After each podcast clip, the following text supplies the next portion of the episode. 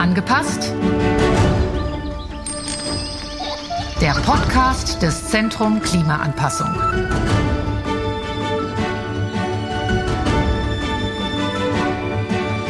Es ist wieder Zeit für Angepasst, der Podcast des Zentrum Klimaanpassung. Mein Name ist Daniela Ulbing und ich freue mich sehr, dass Sie wieder dabei sind. Als fleißige ZuhörerInnen unseres Podcasts wissen Sie natürlich, dass wir uns mit den Möglichkeiten, den Folgen des Klimawandels entgegenzuwirken beschäftigen und da ist einiges zu tun, denn die Auswirkungen des Klimawandels sind enorm.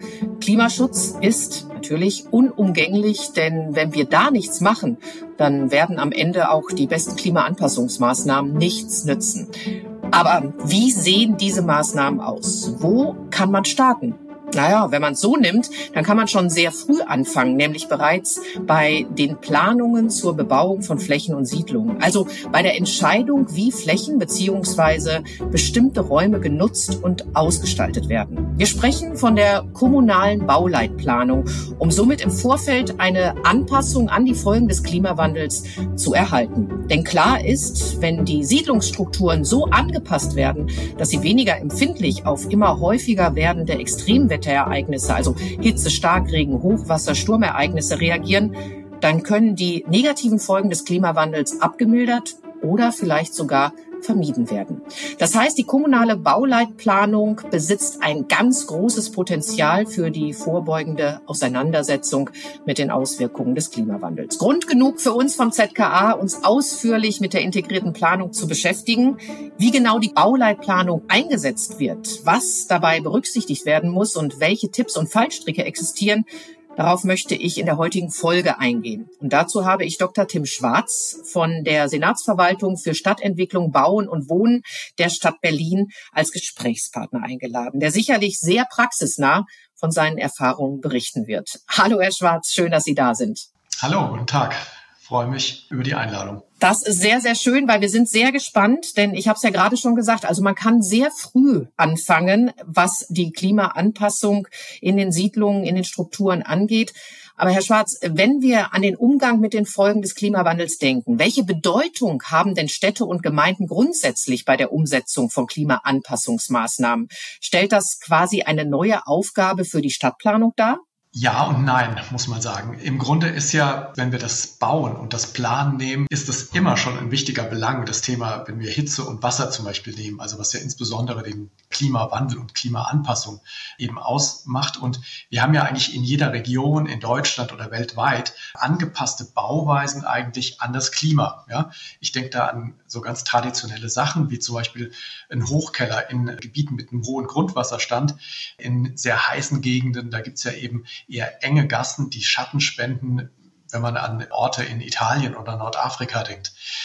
Durch den Einsatz von der Technik, zum Beispiel bei der Stadtentwässerung, haben wir uns ja ein Stück weit davon abgekoppelt und haben diese tradierten Bauweisen eigentlich ein Stück weit aufgegeben.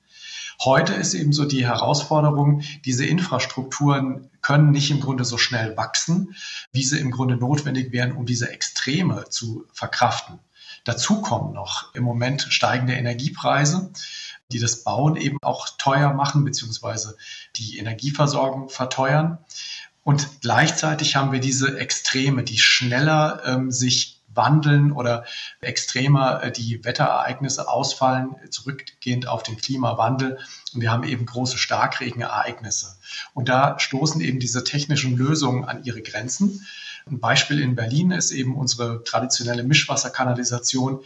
Die können wir gar nicht so dimensionieren, dass sie für jedes Starkregenereignis passt. Und das ist aber auch gar nicht sinnvoll, denn damit wäre die überdimensioniert. Aber anstatt eben das Regenwasser abzuleiten, ist es eben viel wichtiger, eigentlich das zu sammeln ne? und das eben als Ressource zu verstehen und nicht nur eben als Abwasser. So definiert es ja eigentlich noch das Wassergesetz. Wir sollten es vielmehr als Ressource zu verstehen zur Kühlung, Verdunstung für die Pflanzen. Sie haben ja gerade gesagt, im Endeffekt ist das nichts Neues. Also die Stadtplanung hat sich schon immer so ein bisschen darauf bezogen, wie die einzelnen Regionen aussehen, beziehungsweise mit welchen klimatischen Folgen sie gegebenenfalls zu kämpfen haben oder eben auch schon Voraussetzungen dafür da sind.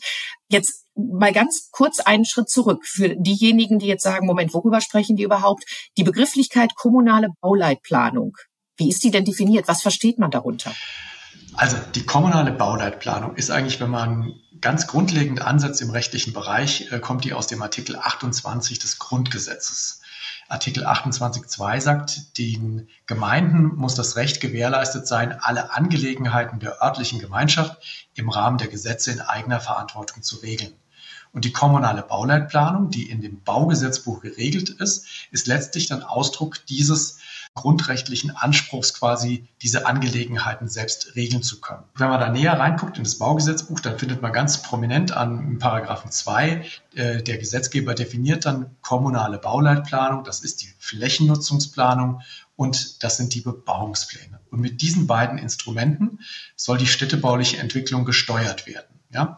In gewisser Weise kann die Gemeinde so mit diesen Instrumenten ihre eigene Städtebaupolitik betreiben und eben auch dann ganz gezielt auf diese Themen, wie zum Beispiel, was uns in Berlin eben ganz besonders umtreibt, das Thema wachsende Stadt, aber gleichzeitig Anpassung an den Klimawandel und den Klimaschutz, kann er das aufnehmen. Das hört sich ja sehr formell an, wenn das also eben schon im Baugesetzbuch verankert ist.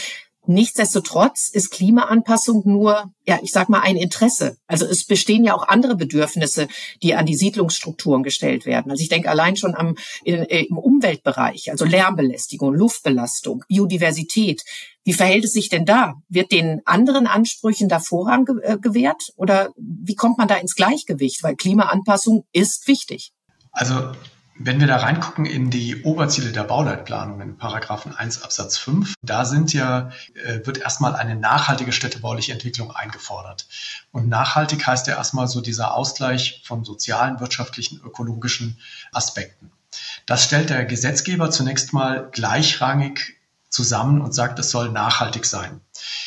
Das heißt, in der Bauleitplanung muss die Gemeinde, die Stadt im Grunde dann gucken, vor dem konkreten Hintergrund der Aufgabe, was ist zu tun, wie sind die Rahmenbedingungen, muss sie diese Belange berücksichtigen, aber auch eben gewichten und dann eben sachgerecht diese, eine Abwägung durchführen, welcher Belang sich im Einzelfall eben dann durchsetzt. Ja, dann muss eben zum Teil auch Wohnraumbedarf mit dem Aspekt zusätzlicher Versiegelung äh, und dem Aspekt Klimaschutz, Klimaanpassung zum Beispiel abgewogen werden.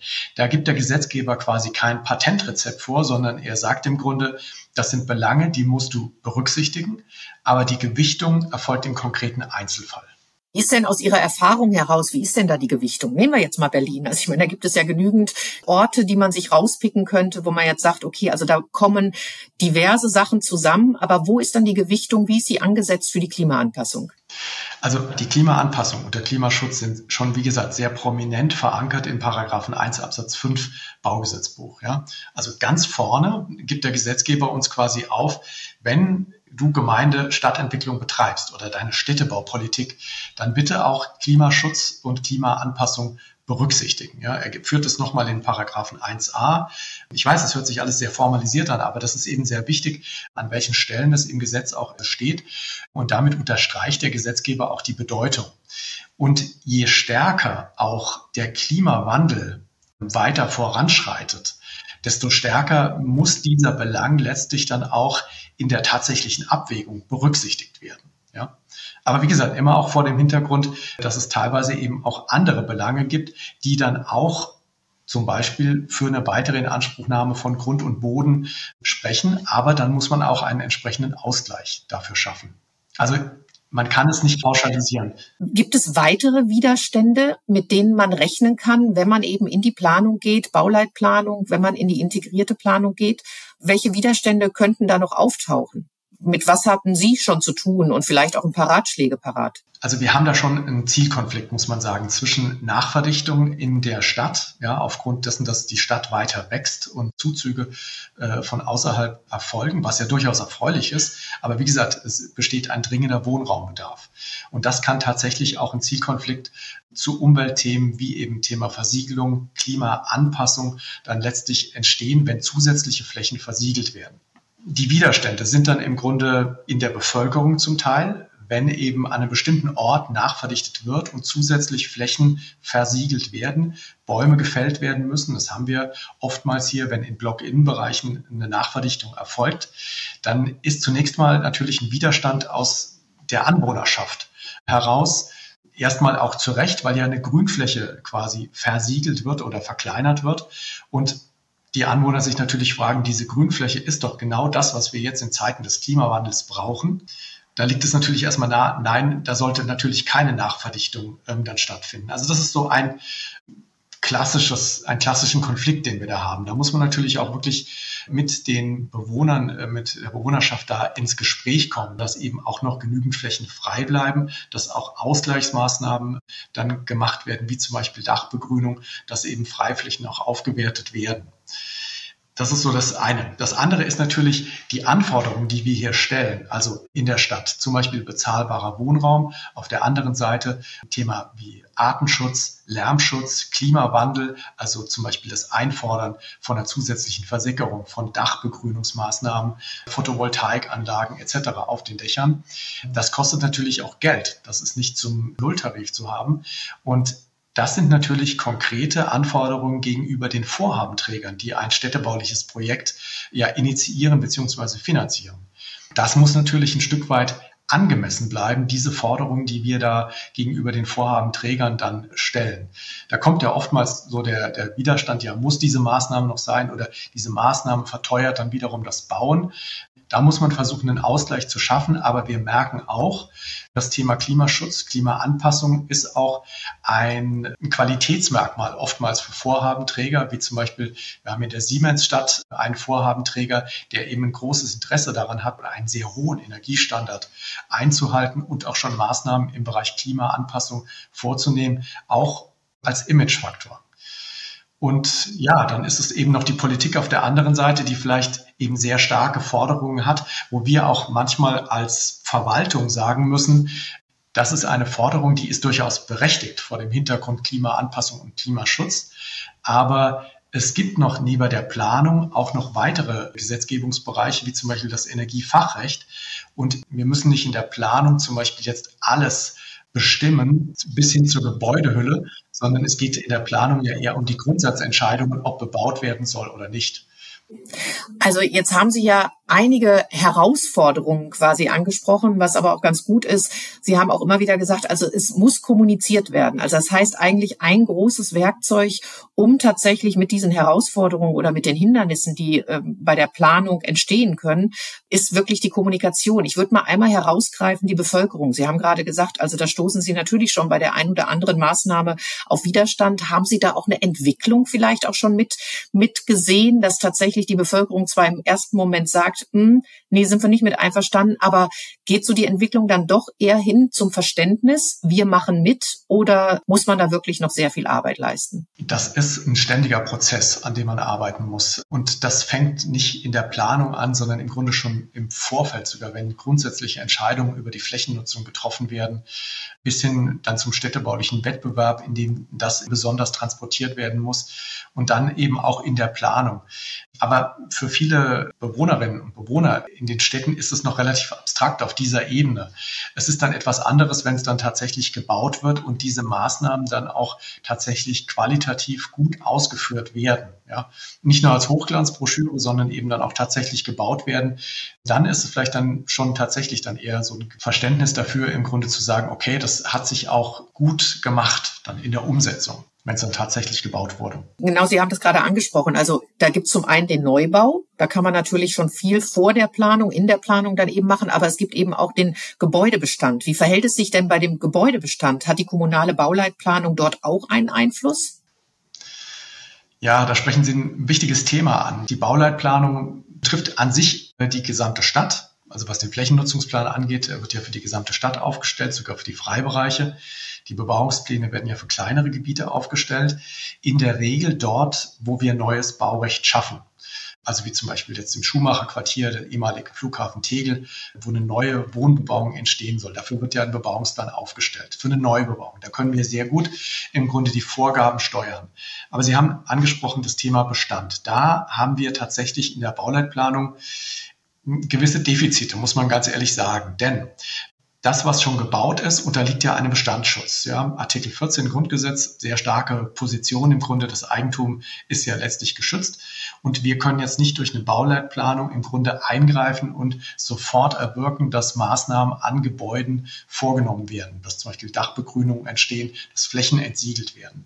Wir können da sehr gut äh, handhaben, wenn die Flächen im öffentlichen Eigentum stehen, aber soweit sie im Privatbesitz sind, können wir im Grunde zwar einen Bebauungsplan aufstellen, wir können bestimmte Maßnahmen wie zum Beispiel eine Entsiegelung festsetzen oder eine Dachbegrünung, aber das greift erst, wenn es zu Umbauten oder Veränderungen im Bestand kommt. Ja, also wenn zum Beispiel Neubauten äh, errichtet werden oder Umbauten im Bestand stattfinden, dann greifen diese Maßnahmen erst. Dann gibt es aber noch das Feld des besonderen Städtebaurechts, wie zum Beispiel den Stadtumbau oder die städtebauliche Sanierung. Auch da ist mittlerweile der Klimaschutz angekommen. Da sind die Instrumente dann etwas anders. Die sind dann nicht so stark ordnungsrechtlich geprägt, sondern eben auch mit Förderung untersetzt, sodass im Grunde da auch Anreize geschafft werden, dann Gebäude entsprechend anzupassen. Im besonderen Städtebaurecht haben wir das, aber das muss noch vor diesem Hintergrund Klimaanpassung, Klimaschutz ähm, besteht da durchaus noch ein Potenzial, das zu erweitern. Haben Sie ja schon verschiedene Maßnahmen angesprochen, aber ich würde es trotzdem gerne mal ein bisschen aufsplitten. Also welche Möglichkeiten in der kommunalen Bauleitplanung gibt es denn generell für die Vorsorge und den Schutz vor Starkregenereignissen, zur Vorbeugung und Minderung von Hitzebelastungen oder sich vor Hochwasserereignissen zu schützen. Was kann man da machen, beziehungsweise was haben Sie aus Ihrer Erfahrung jetzt schon zu berichten? Was wurde schon gemacht? Also Bauleitplanung ist ja, wie ich zuvor schon erörtert habe, im Grunde zweistufig aufgebaut. Ja? Der Flächennutzungsplan für die gesamtstädtische Betrachtung und dort werden die Grundzüge der Bodennutzung festgelegt. Ja? Das heißt, dort wird schon die Grundsatzentscheidung getroffen, ob eine bestimmte Fläche bebaut wird oder ob sie freigehalten werden soll von der Bebauung. Und dieses Freihalten von Bebauung bekommt jetzt in dieser Zeit des Klimawandels und eine besondere Bedeutung, denn durch das Freihalten erhalten wir Freiflächen, die eine gewisse klimatische Bedeutung haben, entweder als Kaltluftentstehungsgebiet, als Kaltluftschneise oder eben auch als Versickerungsflächen. Ja, das ist im Grunde so die erste Ebene und die erste Entscheidung, wird eine Fläche baulich genutzt oder bleibt sie eine Freifläche auf der Ebene der Bebauungsplanung, wo es dann konkreter wird, wo es dann einzelne Grundstücke überplant werden und wo eben auch zum Teil Baurecht geschaffen wird, da wird dann feiner gesteuert, eben indem einzelne Festsetzungen getroffen werden über eine überbaubare Fläche aber gleichzeitig damit mit der Festsetzung einer überbaubaren Fläche ja auch eine nicht überbaubare Fläche dann definiert wird. Und diese nicht überbaubaren Flächen, die können dann eben auch qualifiziert werden mit bestimmten Maßnahmen, die festgesetzt werden können, wie zum Beispiel Flächen zur Versickerung. Auf den Gebäuden selbst können wir auch zum Beispiel Dachbegrünungen verbindlich vorgeben, dass die errichtet werden müssen bei der Bebauung, um einen gewissen Ausgleich im Hinblick auf Klima äh, auch zu erreichen. Das sind konkrete Maßnahmen bis hin zu Versickerungsflächen, Mulden-Rigolenversickerung. Das kann man auch gut im Bebauungsplan regeln, gehört auch tatsächlich zum Standardrepertoire, was festgesetzt wird. Wenn Sie ganz konkret Beispiele wollen, im Moment wird gerade ein neues Stadtquartier, die Bukower Felder, errichtet. Da war schon sehr früh dieses Thema Klima und Wasser. Da haben wir zum Beispiel die Erschließungsstraßen so breit gemacht, dass in der Mitte ein Versickerungsstreifen errichtet werden kann, der Wasser ableitet hin zu einer öffentlichen Grünfläche. Diese öffentliche Grünfläche ist gleichzeitig so angelegt, dass sie bei Starkregenereignissen bis zu einer gewissen Höhe, so um die 40 Zentimeter, überschwemmt werden kann, wo dann eben äh, langsam das Wasser versickert wird. Oder eben das andere große Stadtquartier, was vorbereitet wird, das Schumacher Quartier, also die Nachnutzung des Flughafens Tegel. Ähm, da ist zum Beispiel äh, das Thema blau-grüne Infrastruktur sehr wichtig, also Anlage von Dachbegrünungen. Die Dachbegrünungen sollen auch so ausgestattet werden, dass sie gleichzeitig Regenwasser zurückhalten, also einen Speicher haben auf den Dächern, ähm, um dann im Grunde verzögert das Wasser abzuleiten, zu verdunsten und damit im Grunde auch diese äh, so eine Kühlungsfunktion zu haben. Und das kann auch konkret in der Bauleitplanung geregelt werden oder ergänzend gibt es noch städtebauliche Verträge, die man abschließen kann mit den Vorhabenträgern oder über die Grundstückskaufverträge kann man sehr viel regeln, um dann noch ergänzend zu den Festsetzungsmöglichkeiten Maßnahmen im Bereich Klimaanpassung zu regeln. Wenn ich Ihnen zuhöre, das hört sich ja eigentlich danach an, als ob schon alles geregelt ist, als ob die Planungen gut vorangeschritten sind. Aber trotzdem muss man doch noch fragen, braucht es da noch etwas in Bezug auf Bauleitplanung, damit wir wirklich für den Klimawandel gewappnet sind? Oder ist tatsächlich schon alles geregelt? Was braucht's noch? Was erwartet man für die nächsten Jahre bei der Klimaanpassung? Die Instrumente sind eigentlich vorhanden. Es ist eher die tatsächliche Umsetzung, die Nutzung dieser Instrumente und das Wissen auch tatsächlich, was kommt, was wird gebraucht. Ein wichtiges Instrument zum Beispiel ist da der Umweltbericht, mit dem die Umweltauswirkungen eines Vorhabens ja prognostiziert werden. Und da geht es dann auch tatsächlich um die Themen Klima, Klimaanpassung, im Grunde vorausschauend zu gucken, welche Auswirkungen sind zu erwarten in Bezug auf Hitze, äh, Starkregenereignisse und dann entsprechend darauf zu reagieren und Maßnahmen zu entwickeln. Das heißt also, man muss im Grunde gute Prognosen haben. Man muss eine gute Gesamtstrategie haben, wie man mit dem Klimawandel eben umgehen kann. Also äh, das ist alles vorhanden. Es ist eher so tatsächlich eine Frage der Umsetzung und das ist dann quasi die Quadratur des Kreises, das alles unter einen Hut zu bringen, mit den Anforderungen bezahlbarer Wohnraum, schnelle Planverfahren zu machen, die auch andere Aspekte noch berücksichtigen. Das zu kombinieren und relativ zügig zu schaffen. Das ist die Herausforderung. Und was ich schon angesprochen habe, das Thema Bestandsüberplanung, denn das meiste in unseren Städten ist ja mittlerweile gebaut, muss man sagen. Ja, das, was wir noch zusätzlich erweitern, auch wenn das Stadtquartiere sind für 5000 äh, oder 10.000 Einwohner, ist das Gros für 3,8 Millionen in Berlin zum Beispiel ja schon gebaut. Es ist, glaube ich, eher die Aufgabe, in diesem Bestand schneller zu werden. Auf der einen Seite energieeffizienter, was im Grunde den Energiebedarf des gebauten Bestandes angeht und schneller im Grunde die vorhandenen Infrastrukturen und Gebäude an den anstehenden oder bereits stattfindenden Klimawandel anzupassen. Da ist noch Luft nach oben. Da sind die Sanierungsraten sind noch relativ klein. Also ich glaube, wir sind bei ein bis zwei Prozent Sanierung pro Jahr. Das würde ja bedeuten, wir werden in 100 Jahren im Grunde fertig mit Gebäudesanierung. Das ist ein zu langer Zeitraum. Das muss schneller gehen. Das da braucht es letztlich aber eine Förderung, um dann die Grundstückseigentümer oder Hausbesitzer oder Mieter im Grunde nicht zu überfordern. Aber Sie sind guter Dinge, dass das passieren wird und dass wir nicht 100 Jahre warten müssen. Wir haben die Zeit nicht. Das ist ganz klar Aussage. Also wir haben nicht die Zeit. Wir müssen jetzt im Grunde reagieren.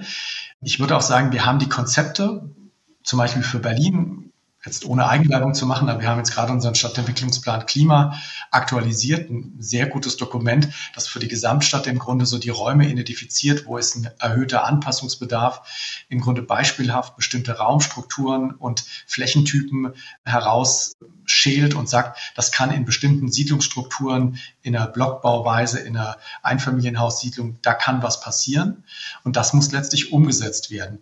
Das kann nicht immer nur durch Planung passieren, das ist auch Eigeninitiative ist da sicherlich auch gefragt. Ja, Thema Schottergärten. Ähm, das ist ja so ein Thema der Bauordnung. Wie verhindert man das? Aber dazu gehört letztlich auch eine gewisse Umweltbildung im Grunde, dass die Bevölkerung da auch mitgenommen wird und erkennt, dass es sowohl für die Biodiversität als auch für das Thema Klimawandel, Klimaanpassung im Grunde wichtiger ist, Flächen versickerungsfähig zu machen, als diese für Einfahrten zu nutzen oder eben dann äh, vollständig zu versiegen. Ja, da haben Sie wohl recht. Wie sagt man so schön, wir müssen in die Pötte kommen, weil die Planungen, die Konzepte, wie Sie sagten, die sind alle da. Aber natürlich gibt es da die ein oder andere Herausforderung. Aber die Zeit ist begrenzt. Ich danke auf jeden Fall für Ihre Zeit und vor allem auch dafür, dass Sie Ihr Wissen mit uns geteilt haben. Also ein sehr, sehr spannendes Thema, was auch sicherlich bis in die Bevölkerung hineingeht, diese auch eben mit einbeziehen kann, muss, sollte. Und natürlich, da sind sicherlich verschiedene Instanzen gefragt, um das wirklich richtig umzusetzen. Herr Schwarz, vielen lieben Dank, dass Sie dabei waren. Vielen Dank. Es hat sehr viel Spaß gemacht. Vielen Dank auch an Sie, liebe HörerInnen, für Ihr Interesse. Und wie immer gilt, zu hören ist der Podcast auf allen gängigen Podcast-Plattformen und auch bei YouTube. Zudem freuen wir uns natürlich wie immer über Ihre Meinung und über Ihre Bewertung. Die redaktionelle Verantwortung für diese Folge hatte meine Kollegin Vera Engelmann. Danke auch an Nick Böse und Adrian Cesadi für Produktion und Technik. Wir hören uns zur nächsten Folge wieder. Ich freue mich darauf. Bis dahin eine schöne Zeit.